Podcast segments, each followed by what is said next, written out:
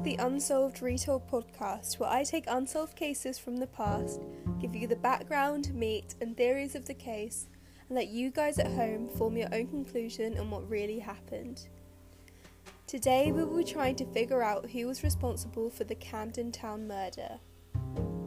Before I start, I want to warn listeners that this case will include quite a graphic description of a murder scene, so if this may be triggering to you, I suggest you stop listening at this point.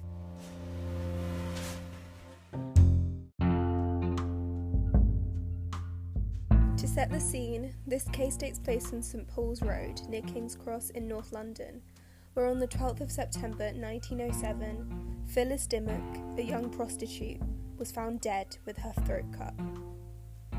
This leads us onto the focus of our case, Phyllis Dimmock, or Emily Dimmock as I will call her. Emily Elizabeth Dimmock was born on the 20th of October 1884 in the village of Standon near Ware in Hertfordshire.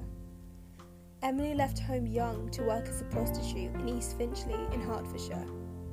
She eventually drifted towards the King's Cross area, a magnet for prostitutes and drug dealers. By 1905, at the age of 21, she was lodging in a house at 1 Bidborough Street, just off Euston Road, close to Euston, St Pancras, and King's Cross stations. It was owned by a John William Crabtree. This boarding house was actually just a cover, as it was actually run as a brothel. After several years working as a prostitute on the rough streets of London, Emily's life soon eventually seemed to turn around. In the early months of 1907, Emily was living with her husband, a man named Bertram Shaw. He worked on the Sheffield Express train as a chef. Shaw was only a young man, possibly as young as 19, and had proposed to Emily that they live as husband and wife on condition that she gave up her previous employment as a prostitute. But unfortunately, in 1907, she'd already returned to drinking and prostitution.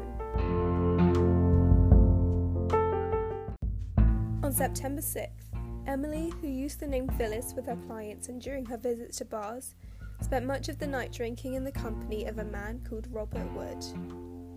Robert Wood was a young designer who, on the 11th of September, had sent Emily a postcard on which he'd asked her to meet him at a local pub. It said, Phyllis darling, if it pleases you to meet me at 8.15 at the Rising Sun, yours to a cinder. Wood used the alias of Alice to avoid raising the suspicion of Emily's partner Bertram in case he'd come across it. The couple was seen in each other's company in the Rising Sun and again in the Eagle pub by witnesses.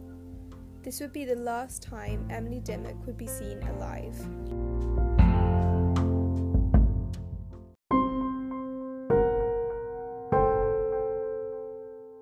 On the morning of the 12th of September, Bertram Shaw's mother called at Emily in his flat. It is believed her visit was made with the intention of granting Bert and Emily the family's blessing to marry, which he needed since he was so young. She didn't get an answer, so she decided to wait for her son to return from work. Shaw arrived home at 11:30 a.m. to find his mother waiting. They made their way up to the flat, but were soon met with a shocking and horrific scene. In the bedroom, the walls painted red with blood, the body of Emily Dimmock lay naked on the bed. The killer had gruesomely slit her throat from ear to ear while she slept. It was determined Emily Dimmock had been murdered sometime between 3am and 6am. Traces of blood were found on a nearby towel, along with two straight razors which belonged to Bertram. The killer had attempted to wash his hands and the blades before he made his exit. Although the flat had been ransacked, nothing had been stolen. The only items that appeared to be missing was a set of keys, which the killer had used to lock the door as he left the scene.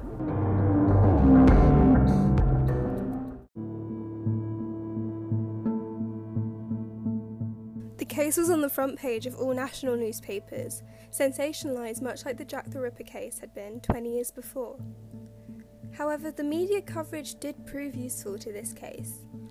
Papers placed an image of the postcard Emily had received on the 11th of September on the front pages. This led to a witness coming forward claiming she recognised the handwriting. The witness was Ruby Young, an ex girlfriend of Robert Wood, who was the last seen with Emily alive. She claimed that Robert Wood had visited her, asking that Ruby would say she and Robert still spent evenings together, specifically Mondays and Wednesdays, one of the nights Robert and Emily were together, and if anyone asked. Was this him trying to secure an alibi?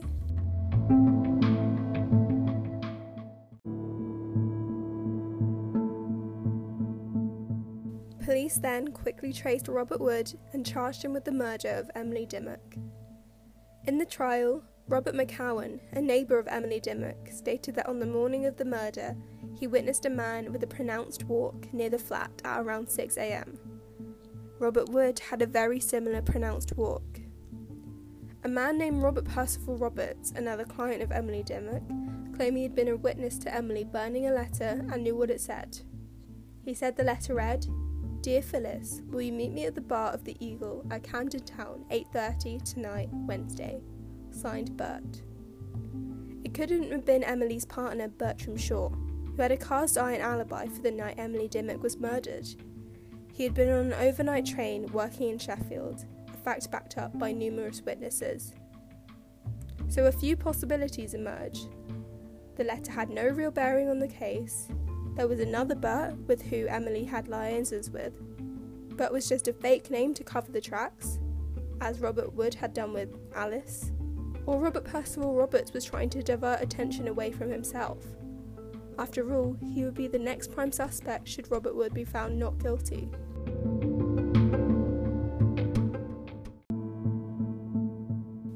Terms of Robert Wood's defence, he was lucky to be represented by Edward Marshall Hall, a master of the criminal courts.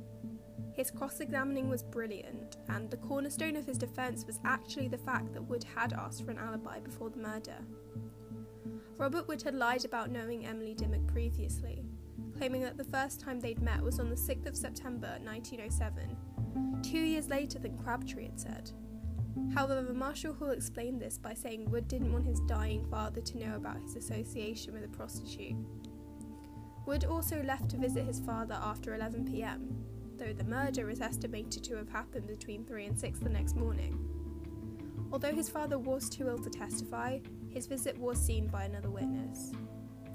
Marshall Hall suggested that Wood only asked for Ruby Young to say that she'd been seen with him that night, and that Wood would have asked her to cover the time of the actual killing if he wanted a real alibi for the murder.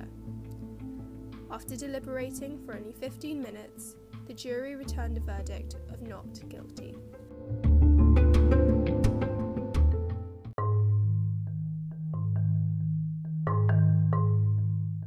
So, if it wasn't Robert Wood, who killed Emily Dimmock? A few other suspects did come up, many of whom were other clients of Emily's. It likely wasn't Robert Percival Roberts, the man who claimed to have seen Emily burning the letter signed Bert, since the landlady and a friend said he was home the whole night of the murder. Another man suspected was Robert Mackey, also known as Scotch Bob, who Crabtree had said was one of Emily's regular clients. His alibi was that he said he was in Scotland at the time, although this was later revealed to be false as the dates didn't line up. Despite this, he wasn't investigated further. A man nicknamed Scotty was also suspected. He had allegedly used a razor, similar to the murder weapon, to threaten Crabtree and Emily Dimmock during an altercation at the boarding house. Crabtree claimed that Scotty had blamed Emily for ruining his life and the effect it would have on his parents. However, Scotty was never identified.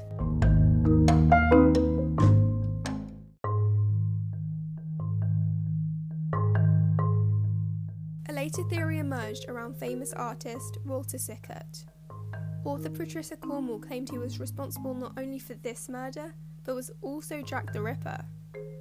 He did live in Camden at the time of the murder, and he released a series of odd paintings titled The Camden Town Murder in 1908 to 1909. The pictures all featured a clothed man and a naked woman. However, he had no actual link to the murder and was not mentioned during the investigation and trial. Also, why would Jack the Ripper, a serial killer, take a 19 year break to only murder one person?